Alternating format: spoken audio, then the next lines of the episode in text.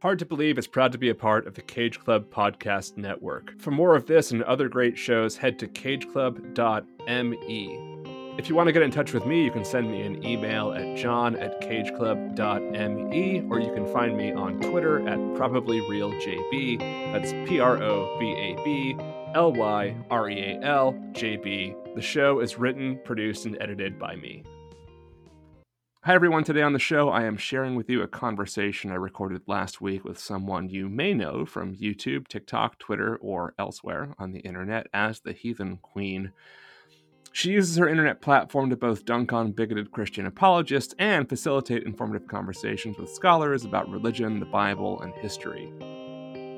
I wanted to talk to her about her time as a Christian fundamentalist, her deconstruction, and frankly, just the nerdy religion stuff that we're both. So I hope you enjoy it. Heathen Queen is my guest today. I'm John Brooks, and this is Hard to Believe.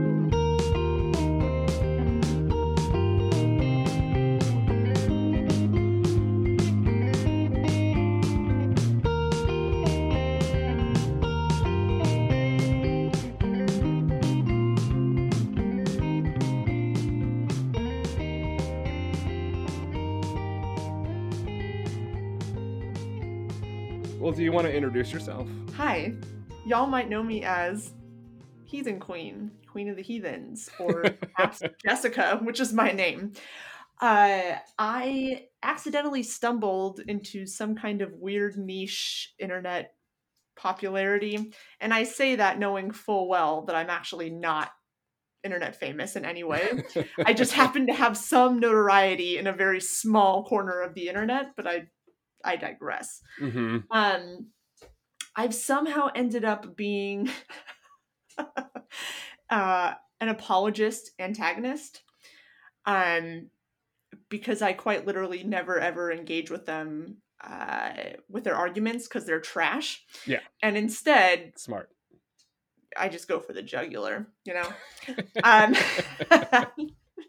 so that's effectively what I've been doing. I also have a YouTube channel where I do things that are, you know, kind of smart. Like I interview scholars and we talk about things that are.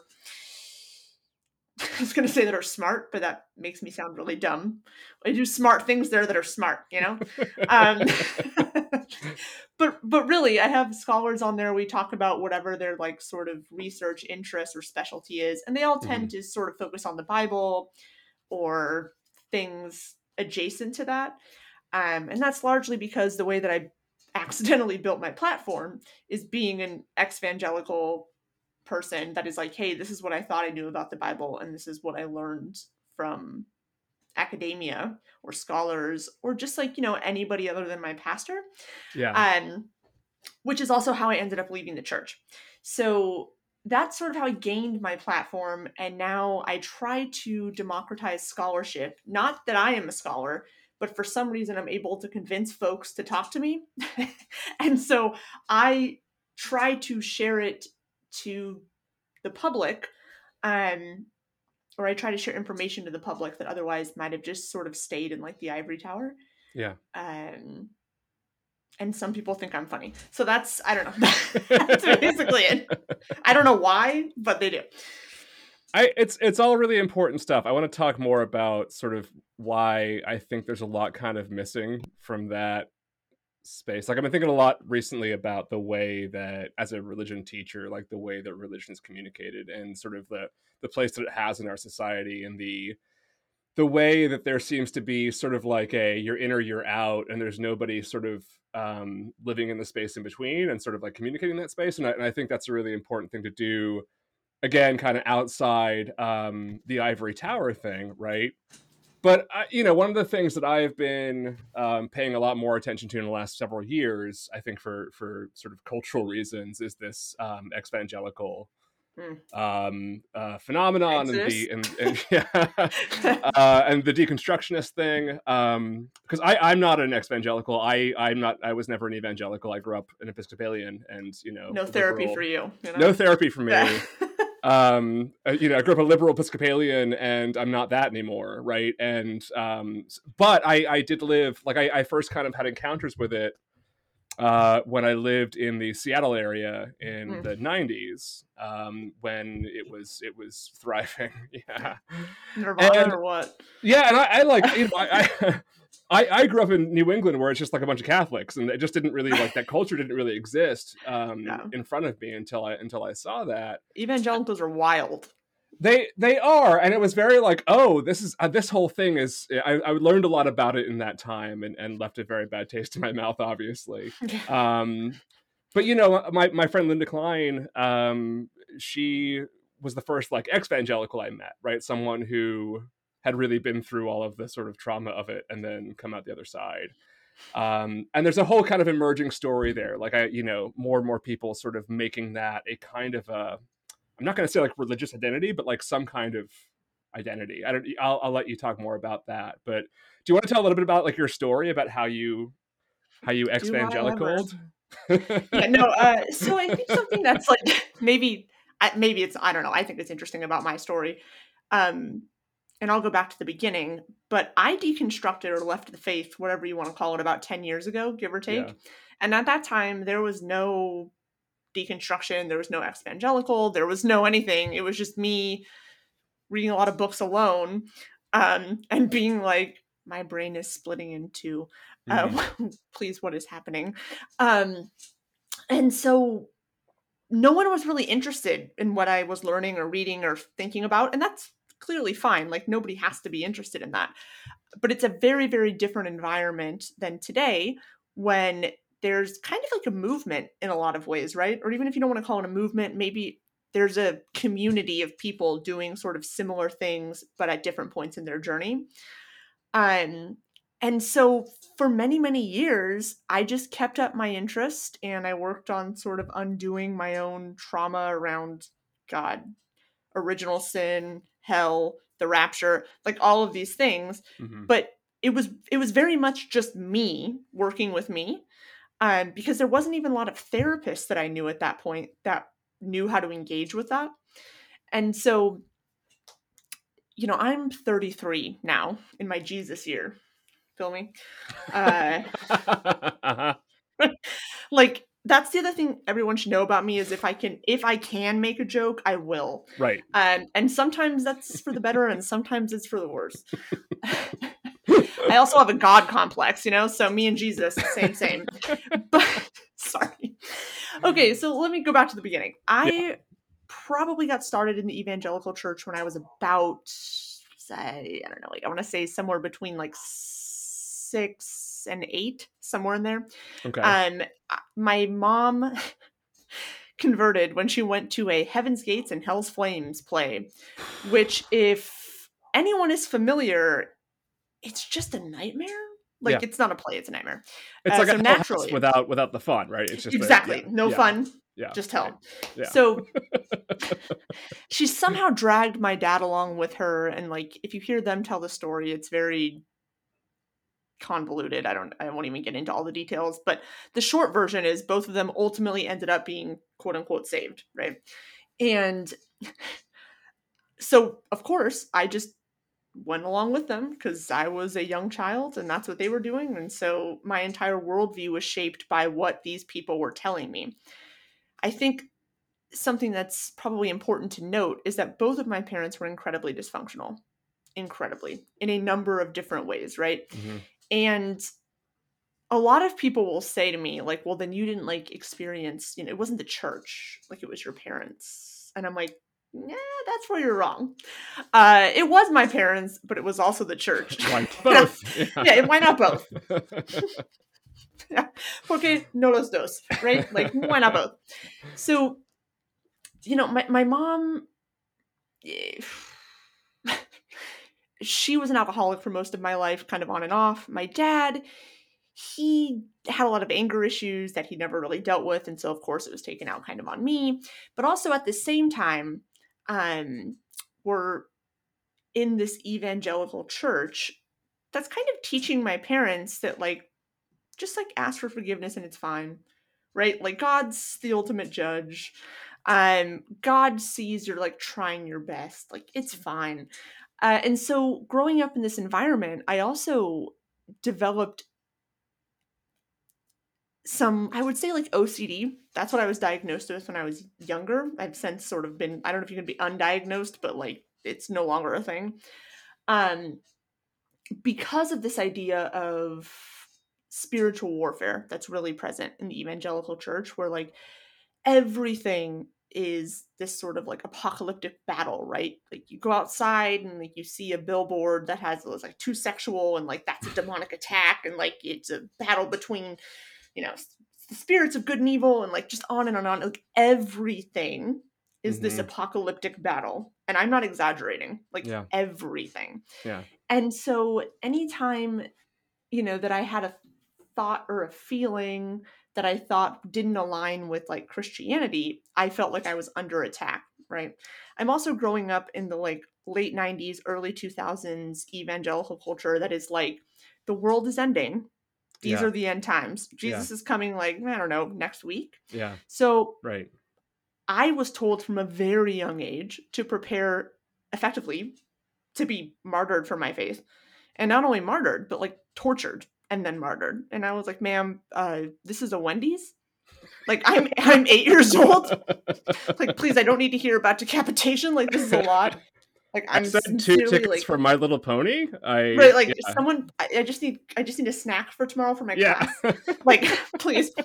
And this is combined with like my parents just being incredibly volatile. Volatile. Sorry. sorry. I like the word volatile. I don't know. I just made it up. I don't know. Let's do volatile. It. Yeah, a word know. now. Put it in the bank. Not really sure what I was trying to say, like the second one, what I was saying volatile. Volatile. Good lord. I graduated at the top of my class. I'm just going to say that, but I make up words. So. so did Shakespeare. You're all good. Exactly. And look, yeah. he's famous now. Um. sorry, I'm a mess. so. so like I mean, like to be honest though, like growing up, it would be like I'm in the car and like we don't have any money and like we don't have any gas, and my mom is basically telling me like we need to pray to make it to the gas station because like this is an attack from the devil and like if we don't make it there, it's Satan, mm-hmm. and like you're just this little kid that's like, okay, sounds weird, but okay. Um, so this is the situation I grew up in, right? And I I became a teenager in that situation, and of course I went through like the entire purity culture bullshit and so you know i got older i went on a bunch of well i went on mission mission trips quote unquote as like a teenager um, and as a young adult to you know mexico where we basically just went and like painted a church and patted ourselves on the back and then you know came home and pretended like we weren't fucking modern colonizers. But that's a story for a different day. Um and so after a while you know i i, I I'd sort of always had these nagging, I want to say doubts, but just things that didn't quite add up. Like, yeah. I, I, I was trying to make things work and I could not make them work. So, you know, things like, well, if God knew about everything from the foundation of the earth, knew that we were every decision we were going to make, everything that was ever going to happen, every atrocity, um, all the pain that every single human being would ever feel, he knew that and he decided to create all of this anyway in this very specific way because he wanted companionship. I don't know. Doesn't seem like. yeah, it doesn't make any sense. It's incorrect. Like, right? It doesn't yeah. seem very like doesn't seem like a very cool guy to me. Not a great. Um, no, like yeah. Because I would say, hey, if I was God, right, and I yeah. knew that even one person was going to be harmed just because I wanted like a pal. Yep, not going to do that. Well, if you're just... a loving god, right? If you're a, right. if you're a cruel tyrant god, then sure, but that's that's right. but that's told. not the god that's like presented. So right, right, yeah, yeah. Um. So yeah, so I had all these sort of nagging suspicions, and I was trying really hard to reconcile everything. And I would ask a lot of questions, and ultimately, it would always come to you know god's ways are higher than ours or like you have to have faith or some other sort of platitude that really didn't give me any anything to hold on to mm. and maybe for some folks thinking that there's just some mystery that explains all of the suffering and pain and just general mess of the world maybe that makes sense to them Yeah. But it didn't make sense to me.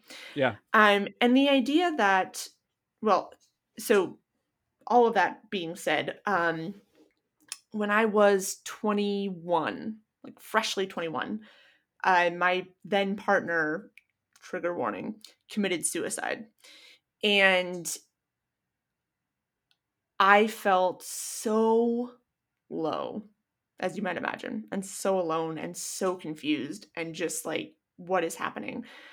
Um, and I had always been taught that like when you're at your lowest, that's when God will meet you there, right? Like he will be there with you. And like honestly, looking back, it's like why? Why does it have to be when I'm at my worst that that's when God will finally like come around to hanging out with me, right? Seems Like- manip- yeah, manipulative a little bit there, God. I don't- Right, exactly. Like, why Yeah. can't we just like pal around when I'm doing fine? like, okay.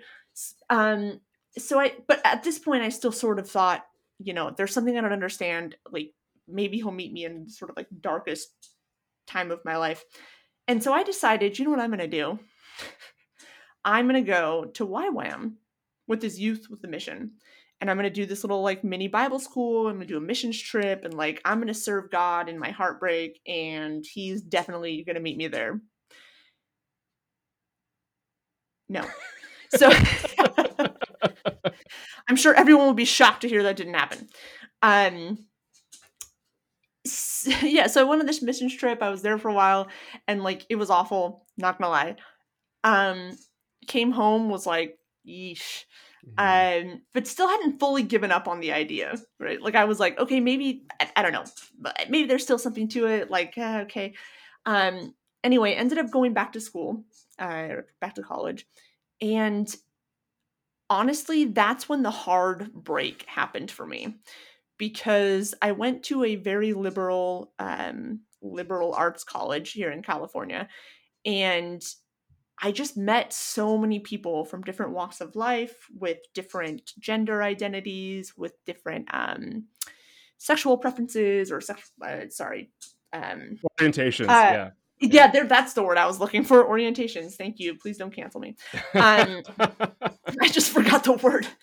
And like, I just could not get past this idea that like there was this all knowing, all powerful God that created all people and then was also going to send all of these incredibly kind, loving people that are trying to do good in the world to hell because of how he created them or Right. how he allowed them to be created, whatever you want to call it. Um, and I think that was really when my brain was like, yeah, this, I just can't, it doesn't make sense.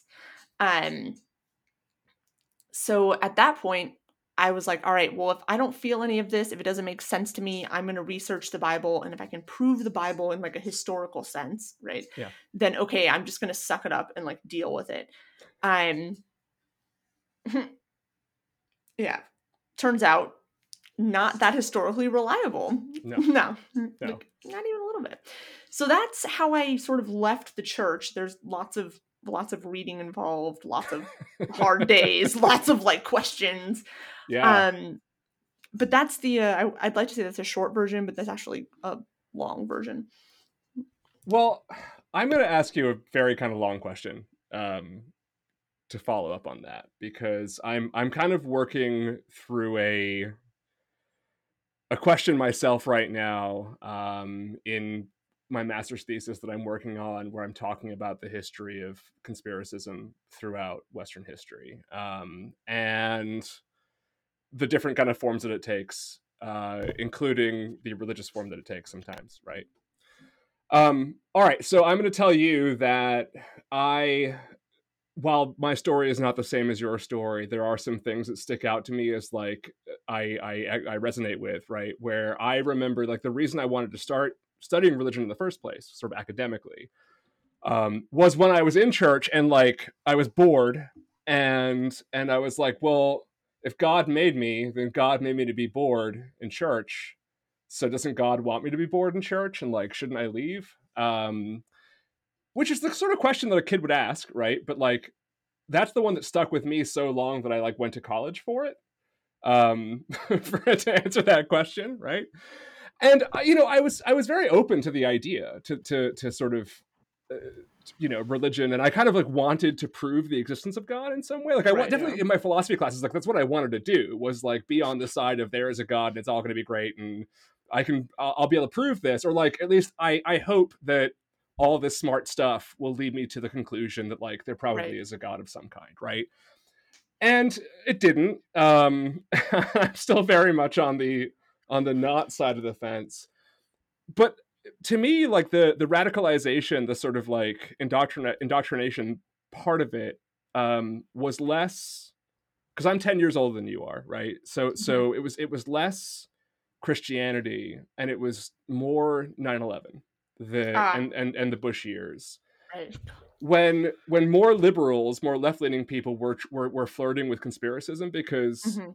trutherism and the sort of like left-wing version of trutherism was was really prevalent um, and i was very much on the on the verge of it um, i was very much on that sort of like that sort of that sort of cliff's edge Well, it's like we all want to believe that that we understand something that other people don't, right? yes and also like i don't i'm trying to think of like what the motivation is behind it i guess the motivation if, if i could, could rationalize it in some way it's that dick cheney's a sociopath and is capable of anything and Mhm. and also like it's the way that we were lied into into into a war in Iraq and all of those things aligning like that narrative was just so it was like if we could prove that then you could really take the bastards down and there was something really you know there was something really compelling about that idea Of course, yeah.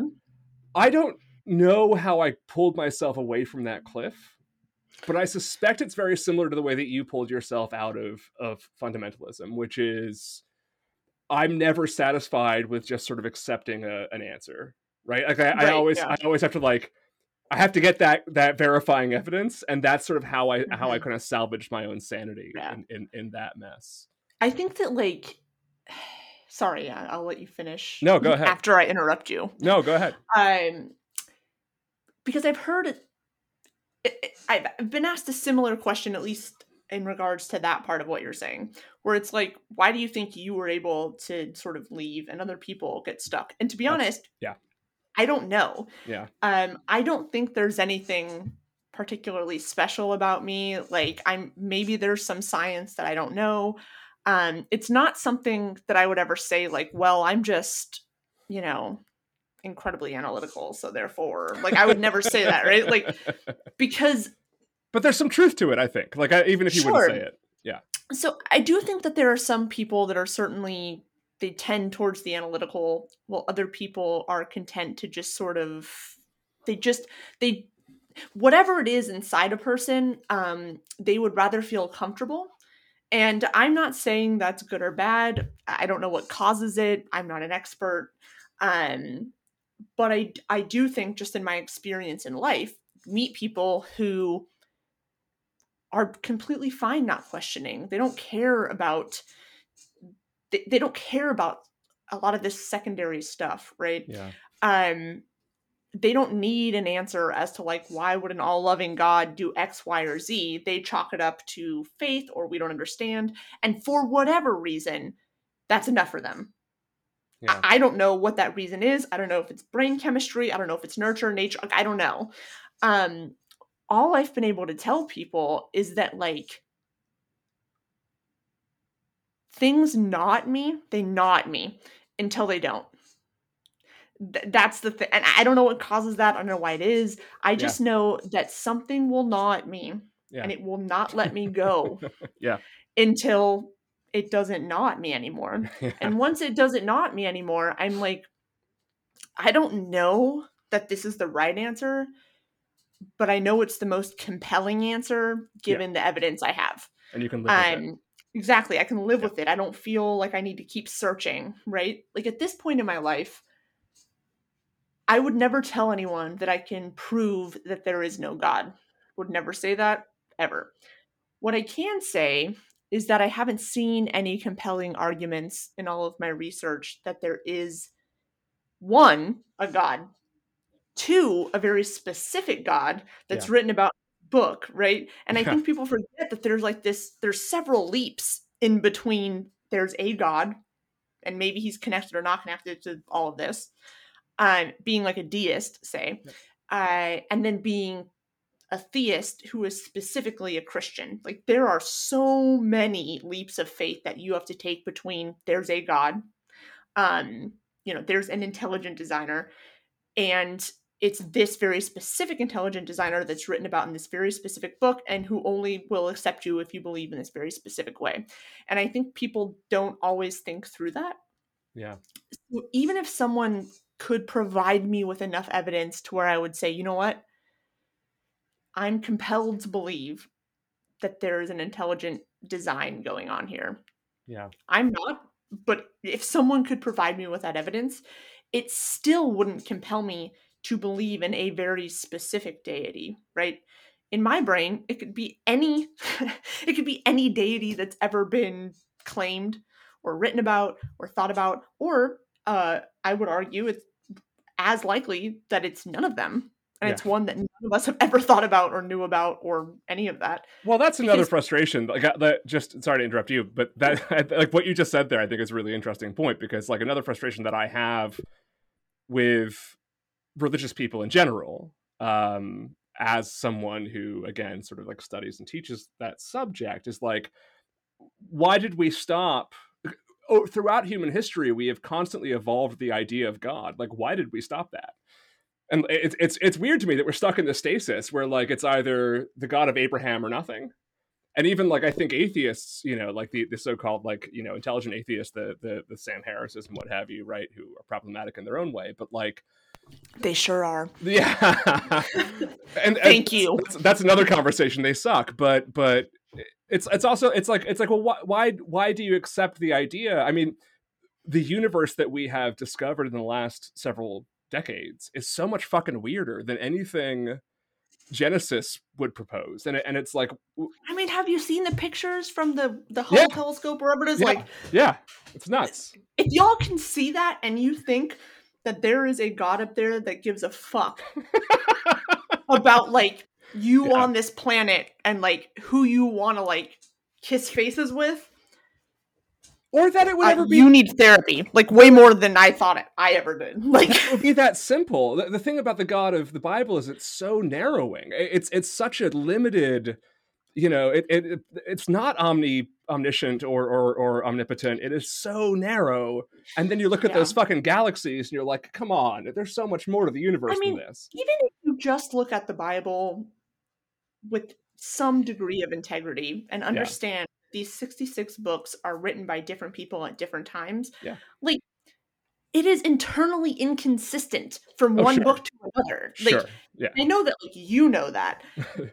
It's Genesis wild. 1 and 2 are internally inconsistent from one book to another. It's two different gods. Talk to a Jewish person. Talk to one Jewish person. I yeah. please. I know. Like talk to one Jewish person that is not Jews for Jesus because they're not Jews.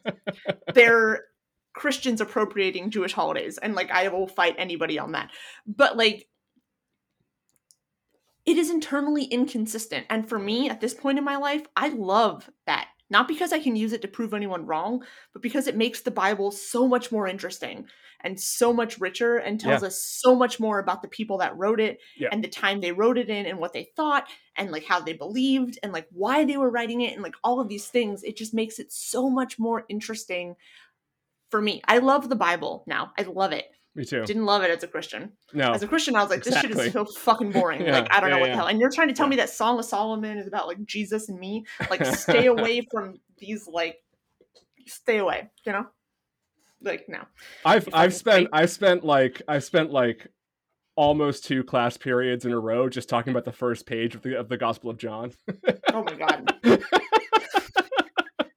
I mean, like the fact that you can look at Matthew, Mark, Luke, and John, and and when I say this, listen, I spent like 20 plus years thinking these were like totally coherent history books. History, like historical accounts, yeah, yeah. history yeah. accounts. Yeah. My English bios. is awesome. Jesus bios, right. exactly, just like some eyewitness journalism. Um, with lots like, of plagiarism. Yeah. Oh my god, yeah, right. I mean, I was taught that like these four accounts are eyewitnesses, and they all, um, they're all basically they all agree. It's just like different sort of viewpoints. right? So it was this sort of uh, syncretism that they did, or I'm sorry, harmonization.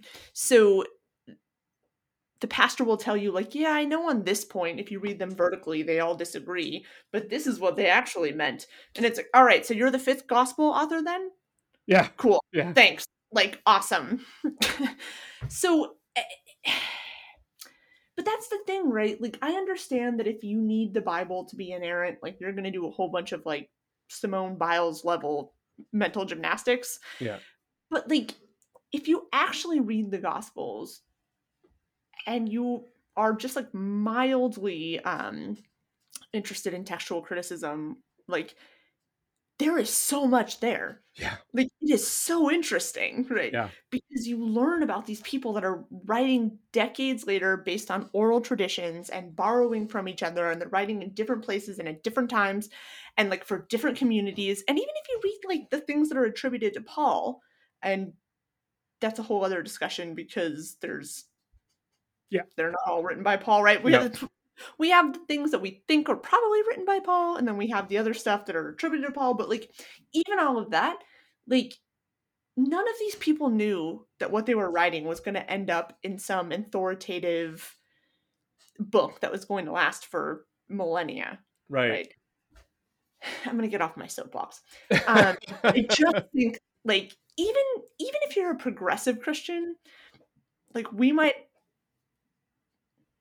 we, you know, we might have issues where we disagree, but like most progressive Christians that I know approach the Bible in at least a much more nuanced way.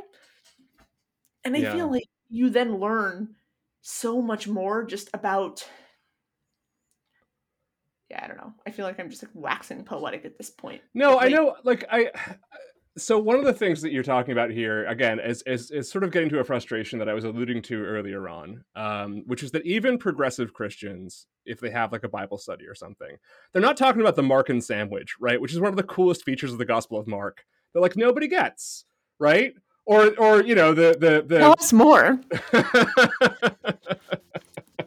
And by us, I mean your audience. Uh, if you don't know what a Markan sandwich is, Mark uh, takes a, a formula where there will be a uh, pericope, which is a setup for a story, and then um, Jesus will sort of make a point, and then there will be a semi unrelated story that sort of like illustrates that story, and then a third story that gets back to the meaning of the first story, um, making a, a, a sandwich. And entire chunks of the gospel are also structured that way. So there'll be like a three part sandwich and then a middle part of that sandwich and then at the end of that sandwich another three parts and it's it's it's really really clever um and and fascinating writing and uh nobody talks about that in church and it's like you're missing even if you're a progressive christian you're missing this entire really exciting Oh. peek into the way that this anonymous person thought you Like, know really thought this thousand years out. ago yeah Like spent a lot of time and energy building this out. and that's so And, much more insightful for me and so much more interesting and there's really no place to do that in any kind of like public square which is really upsetting Yeah. So, and this is kind of tangentially related, but I've been doing a lot of reading and research about uh, or around Isaiah 53 recently. right and of course this is like this major bone of contention between christians and jews and everybody else I- I- actually it's not a bone of contention for jews. They know what it means. Right right, but yes. like christians are like no way this is a prophecy and i'm doing this because a very uh, specific apologist named mike winger love him. Um yeah. Big fan. big fan. Huge fan. Got one finger for that guy you know? Yeah. Um anyway so like worse than the band winger. Go ahead. Oh my god, yeah. I know a low blow that was a low blow i shouldn't have No. said that Uh, quite No- literally, you nobody cannot get lower that. than Mike Winger. No, he does. Yeah, so like he makes these like weird ass claims that are like, well, there's no rabbinic or ancient rabbinic sources to say that like this verse isn't about Jesus. Like, all right, so you're telling me that 700 years before Jesus existed, you expect people to be like, this isn't about some random fucking dude 700 years in the future. It's about the nation of Israel. Like, tell me you don't understand jack shit about the ancient Near East ancient Israel and the function of prophets without telling me. Nobody Like- said it wasn't a prophecy. Yeah. Right. It's just so embarrassing for him specifically. Um, but something that like I learned this was a while ago, but like and I, I won't be able to repeat it verbatim, but it's the sort of the um structure of the way that the prophecy is set up, the structure of, of the sort of prose that it takes. And so you see certain ways that things are written but reworded to mean the same thing but to repeat themselves, right? So there's like a very specific as I said, structure. And like, if you don't know that, it means nothing to you. And nobody ever talks about it because it doesn't serve their purpose.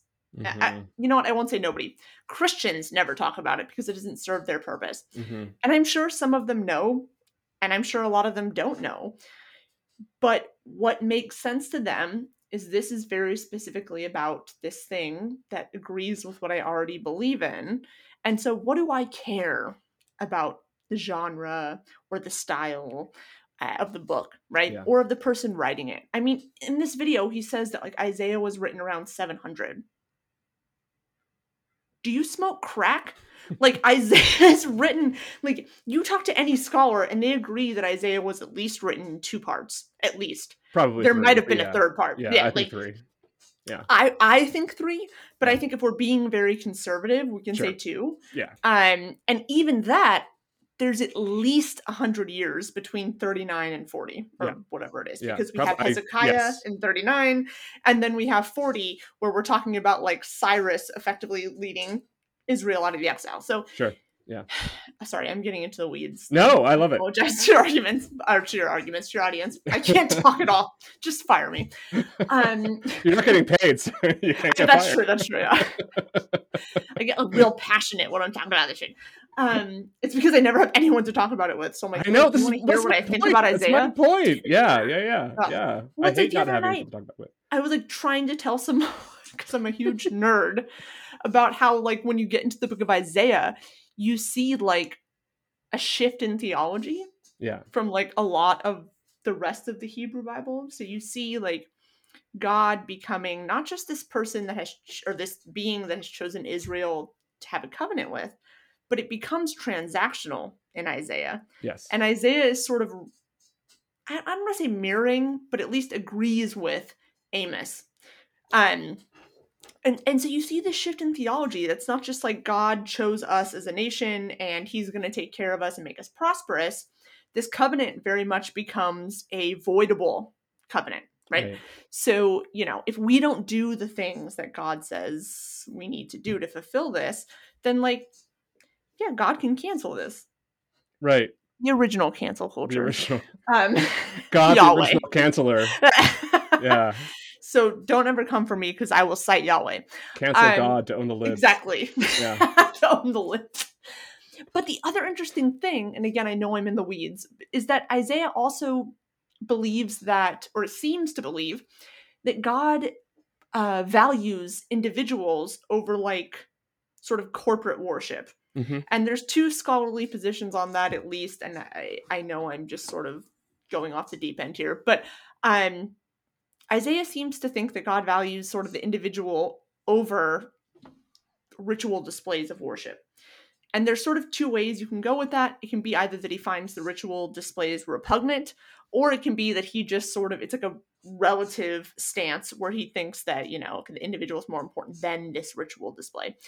Um, but either way, this is a massive shift Yeah, like it's a massive shift that like nobody ever thinks about or talks about or considers um and like again this makes the bible so much more interesting right when we're not trying to pretend it's one coherent thing the the irony of what you're saying too is that the what you are describing, right? I, I think that that shift is more towards a Christian theology or the theology that Christianity would later go on to sort of adapt and and and evolve into into its theology.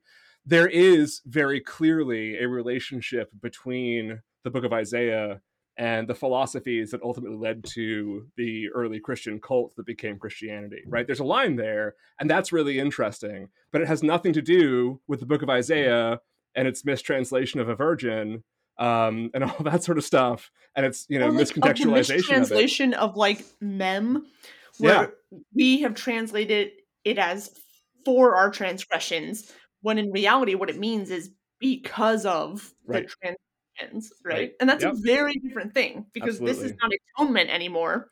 Yeah. This is y'all got punished because y'all done fucked up. That's, that's the- and I guess so. Like, like what I'm, what I getting back to one of my first points with you is that I, you know, my my total frustration is that we can't have these conversations because, well, actually, I do think there are people out there like us, right? The sort of non-theists who who are are away from religion, but also have this great love for the tradition and analyzing it and uh, you know revealing the the voices that are buried in this book and and and from the deep past and and sort of giving them the their due credit you know when you look at the personality of the of the writer of mark and the messianic secret and you look at the way that matthew goes and corrects mark by like looking at the septuagint and being like well Right. it says there's two donkeys i guess there's two donkeys you know and Shut you can Mark. see yeah, dumb bitch. Like you can see these personalities coming out, but it's like there's no real space for that. And I feel that we've sort of pigeonholed ourselves into a into a culture where you're either with it, you care about the Bible because you care about the Bible religiously, or you're an atheist and you should just like watch Sam Harris videos and be a dick. And I mean, I do want to be a dick.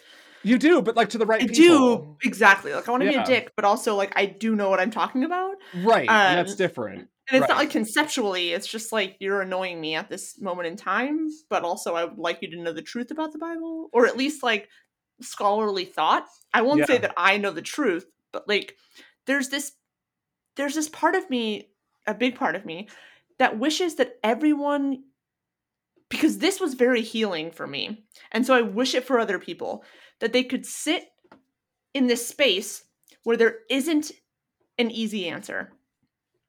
Right? There are many many places in the bible where i'm like like take the book of daniel. There's many spots in the book of daniel where it's like there's no scholarly consensus. Mhm, none. Mhm. and so there's lots of people that think a there's lots of people that think b or c or d um and the thing is when i was a christian one of those things had to be right and i would defend it to the death but now i'm like show me the merit Yeah. of every position Yeah. and then like i'm not even going to decide i just want to hear and then i'm going to go on with my life because it doesn't affect me day to day what is actually true about this passage i can sit with all of these positions and there can be like some kind of mystery or unknown or like whatever without me feeling like i'm sinning or unfaithful or something that is wrong right and Yeah. I, I wish that for everyone All right, so so follow up to a different question as well. I think you kind of answered it in a roundabout way, and I think I sort of did as well. But I uh, so my my my worry increasingly is that the project of de-radicalizing people is in vain. Um, that once you have adopted that sort of like all, comforting, all-encompassing worldview, whether it is born again Christianity or it's QAnon, right? I I'm I'm I don't want to believe it's one of those things like the whole God thing when I was in college. I now don't want to believe that people can't be brought back from that. I worry that people just like we're, like we're the only kinds of people that can, right? That's that's that's what I'm that's what I'm worried about. And I don't know. What do you think? um Because like there's still a lot of evangelicals. There's a lot of ex-evangelicals, but there's still way more evangelicals. And like i would like a shot no. Um if anyone has one available. Um yeah i wish that i had a really excellent answer or an easy answer or a clear answer and i don't. Um part of the reason that i do what i do Yeah.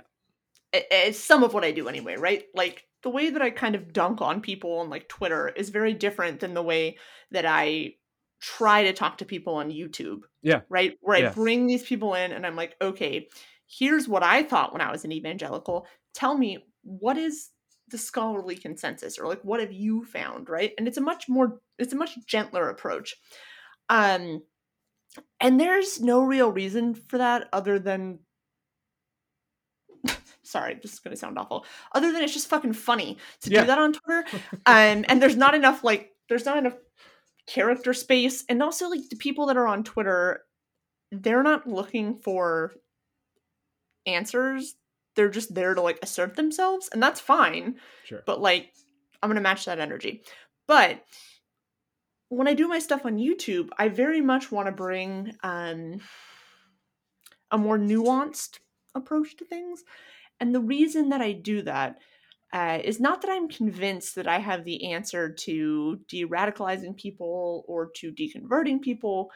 Um, what I know is that when I, even when I was a Christian, and even if I would have never have admitted it, right, would have never, ever, ever have admitted it, there was something that itched, scratched the back of my brain that I like couldn't quite make sense of, that I never Mhm. could find peace with, that like was there, and it, it again, it just gnawed at me, and I don't know. What I know is that won't be everyone ever, right? We're not going to have this sudden like transformation of folks who all become that way. But I do know that there are a lot of folks out there that have that same just inkling at the back of the brain. Yeah. And so when I again, when I was an evangelical, like lots of people tried to convince me of a lot of things and just on principle, I fought them on it, right? But to use a biblical metaphor, they planted seeds. And so after a while, you hear more than just one or two or five or 10 or 20 people saying something. Yeah. And and for me, I began to wonder like why am I fighting so hard to believe this when it would be so much easier to just accept the evidence, right? Yeah. Um and it was a lot of people that presented information in ways that weren't incredibly combative and they weren't, you know, aggressive. Um it was just I'm a biblical scholar. I've spent my life studying this, and this is the conclusion I've come to, and this is why. And then you make your own decisions. And that's very much how I feel, right? Uh, I want to provide information to folks, especially in the longer form videos or even on TikTok half the time. Um, I want people to come to their own conclusions. I don't want to tell them they should believe X, Y, or Z. I don't think that works. I think that's proselytizing. Um, but I do think that this sort of consistent drip, for lack of a better term, right, of like, eh, here's what this person believes, quote unquote, plant a seed. Here's what this person thinks, quote unquote, plant a seed, right? Yeah. Um, and I get I said believe, but what I actually mean is like what they've researched and found. And this is what they like the conclusion they've come to. Um because that's the thing with cognitive dissonance, right? You could present someone with all of the evidence to the contrary. And it's really hard to change your mind. It's Yeah. really hard to change your mind, especially in like a split second. But and I can speak to this over the over a period of years, it it sort of wore me down because it was like people keep pointing to this evidence and they keep showing me indirectly or directly that like what I believe really doesn't hold water. Um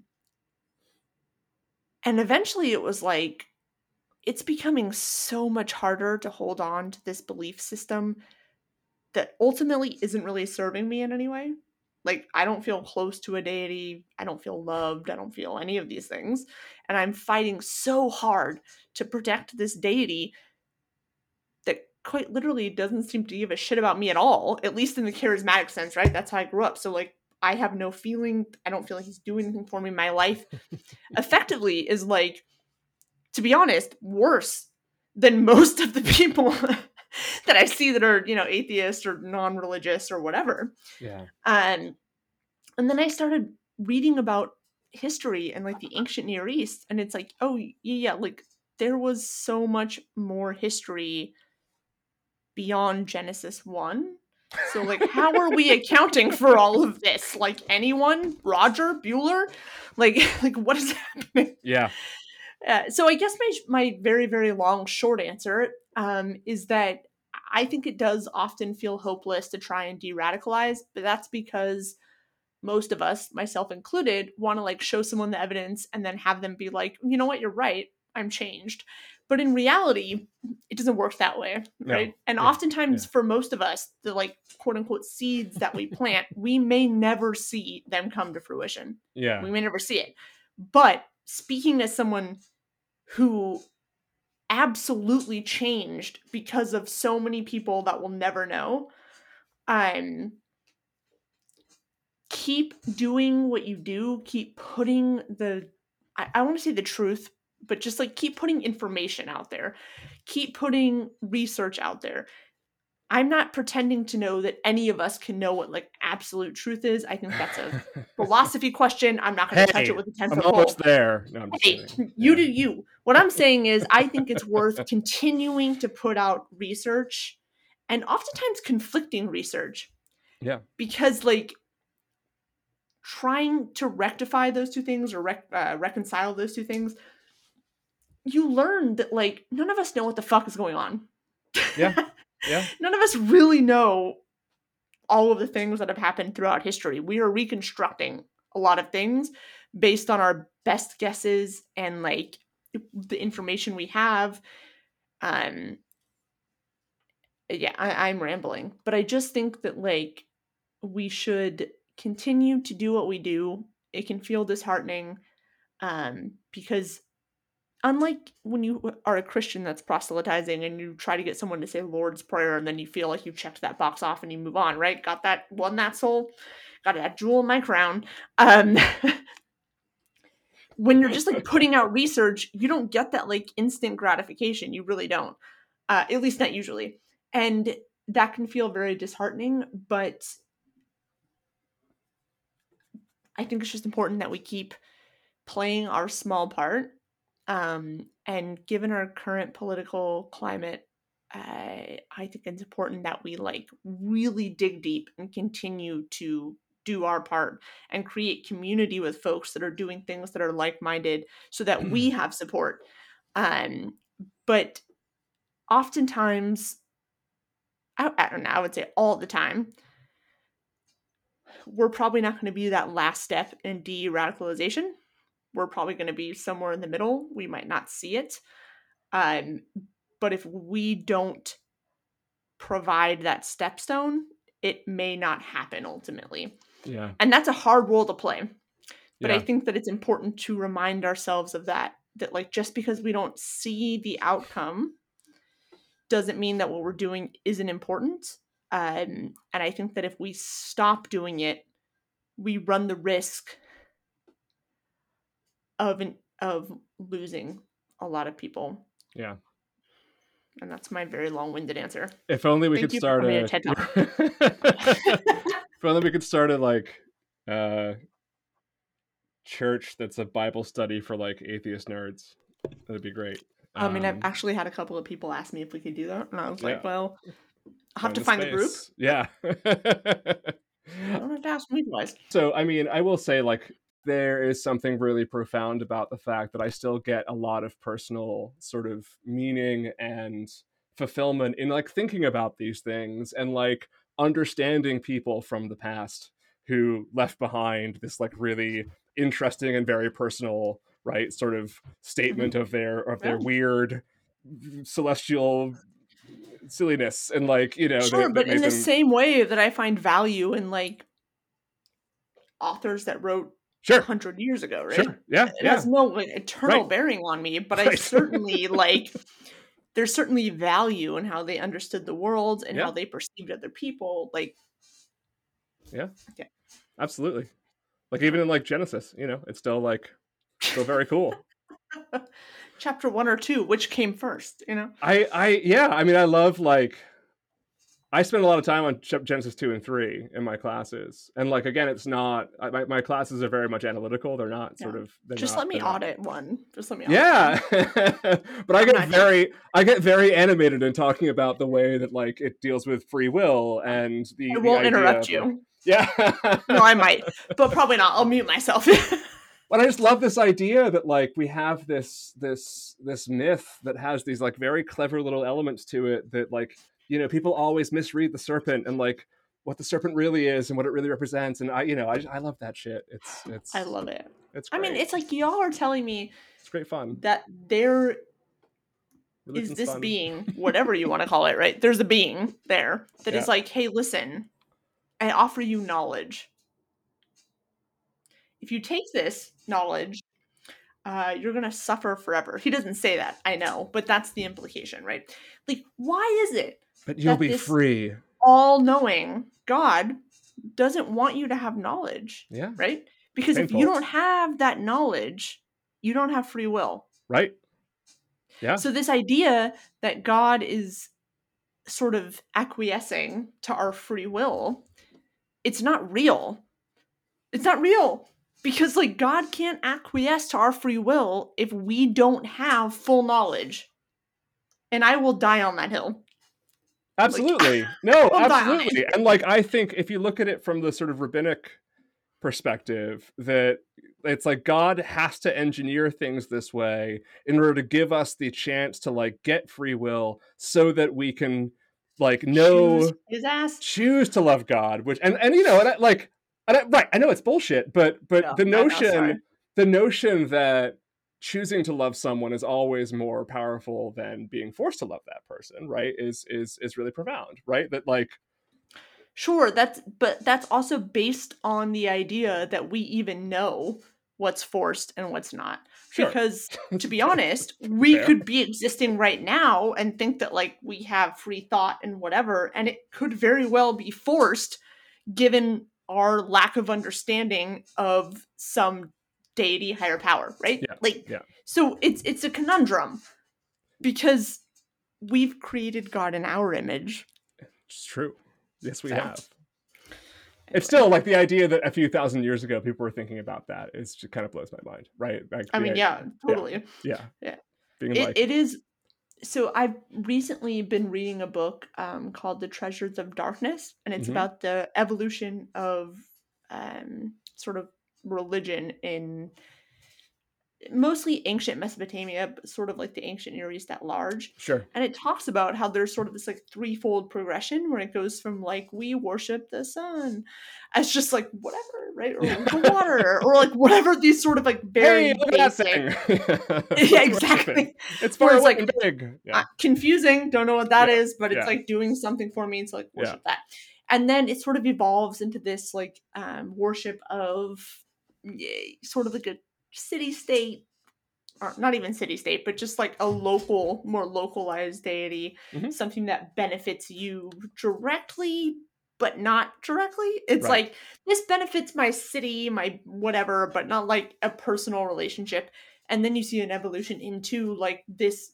specific god yeah. is like very related to me and I have this kind of like set up in my home or in my city or in my whatever. Right. Um and so it's an interesting exercise in my opinion to look back and see how to be honest El Elohim the Canaanite pantheon like all of that how it evolves Yeah, absolutely. Yeah. because it's not you know it's not what they've told you. No, no. Have you ever read um, Robert Wright's uh, uh, The Evolution of God, which is very similar sort of uh, a thesis to what you're talking about? I've read some of it. I haven't Yeah. read the entire thing. yeah, it's pretty. It's pretty long. It's pretty long. Who is no no no? Who am I thinking of? That's up at God damn it! It's like this incredibly long book, like a thousand pages. Um, Ted Lewis. That's what I've started reading. Okay. I can't remember. I think it's the Evolution of God, something like that. Uh, he's up at, I believe, Hopkins, Okay. and it is a deep dive, but it's very interesting. Interesting. And then um, The Anatomy of God by uh, Francesca S- Stavrakopoulou. I I hope I that. pronounced her name right. It's also very good. Um, but I guess that's the thing. I, I think I'm rambling at this point, but like, or like I've just been rambling the entire time. We're both like, rambling. there's It's fine. so many perspectives, yeah. and like, yeah. I don't have to think that any of them are right. Yeah. Like, I can just read them all and be like, wow, they all have very interesting points. N- none of us know. None of us know what's true. Everybody is arguing for their position, but all of them, all of these great minds in the field, they're just saying, this is what I find most convincing. This is why. yeah. And that's it, right? Like, Yeah. I don't know. I hear you. Um, bottom line is religion is interesting even if you're not religious, and so Sure. you should. I feel like I've just like run over your channel No. Sorry. All right, we're gonna we're gonna we're gonna leave it there. But um, why don't you go ahead Sorry, and, and and promote your uh, your various internet things that you, you have a lot of them. Well, you got the TikTok, Yeah, which I don't definitely. I don't understand. I mean, I have TikTok. I haven't been in there in a while, but it is where I'm most popular for some reason. Uh, Well, the kids love queen of- TikTok. They do. The Yeah. youths, you The know. youths, they do. Uh, Yeah, Greetings, fellow youths. um, I am so not I- a youth. Yeah, no, me neither. Not by any stretch. I am. I did first my first live stream on YouTube the other night, and I was just like, I am such a fucking goddamn boomer. But Hello? yeah, hello. Is anyone in here? like, I don't know what's Hello, happening. the internet. Are you right there? exactly like i quite literally was like all right bye everybody and i left and then just like left the stream on Yeah, and i was like mm, I have no idea and being like, "What's yeah? what's yeah i don't care y'all Cool. Well, that's sick um yeah so i have a tiktok it's queen of heathens. Um i stumbled into popularity there because i uh, have the ability to be incredibly deadpan. Um thank you trauma. So that's that. I also have some stuff on there that's like religious uh, sort of education my youtube channel is probably much more um, interesting to you if you're trying to hear scholars speak in long form all of that stuff. Um, i do have twitter. Queen of heathens. Uh, the o and of is a zero. Please only go there if you're prepared for violence. Uh, and then you can am i wrong no, you're not. I I um I, I I very much admire your ability to engage. I um I have a I have an ignore and block policy that I just I'm just like I don't care. Fuck you. Yeah. Like go away. Um, no that's great like yeah, i'm I- here I'm- to make and- them feel bad You're one of like three people who I'm just like, oh, I wish I could do that, but uh, it's very. it's not for everyone it's not for everyone. It's like standing by the bike racks and just watching someone have the snot beat out of them, and you're like, wow. I, I tell people this all the time again it's not for everyone it's also quite literally impossible to hurt my feelings Yeah. because if you're some random fucking person on the internet like yeah, don't give a shit at Yeah. all yeah, um and if you're trying to hurt my feelings i know that's an easy win for me because i'm just going to tell you some shit about your life and it's going to be over the occasional I'm- peeks into your DMs are very. Uh, I love uh, it. Traumatizing and Yes, entertaining no. at the same time. i'm like yes message me message me fuck around find out you know what yeah, yeah. i mean uh anyway that's twitter so Yeah. just only go there if you're prepared that's all i'm saying i'd love to have you but i do not pull any punches um and from there so i have i do have a patreon but like i'm not going to advertise it here you can find it on my other sites um, i have an instagram i use it kind of here and there whatever Mhm, mhm. uh, but yeah, those are the main places you can find me. I would say, like, if you want to learn or hear scholarship, YouTube's probably your best bet. Um, if you're interested in me roasting people, check out my Twitter. And if you're interested in me just like talking about evangelical Christian nonsense, TikTok is probably the best place. And I have said too much. That's fine. Um, I also don't think you need to warn anybody about what Twitter is anymore. It's 2022. right? so true, but I just, I I'm just, just stumbling upon this website, being like, "This sounds interesting," and yeah, I don't think that Twitter is a hellscape. yeah, and I am like the ruler of it. So that's that's how I advertise it. Like if you know it's a hellscape, then don't worry Yeah. about me. yeah. Done. It's a fun hellscape if you learn how to navigate it the right way. Yeah, If you have a Just like Virgil taking you through uh, as your guide.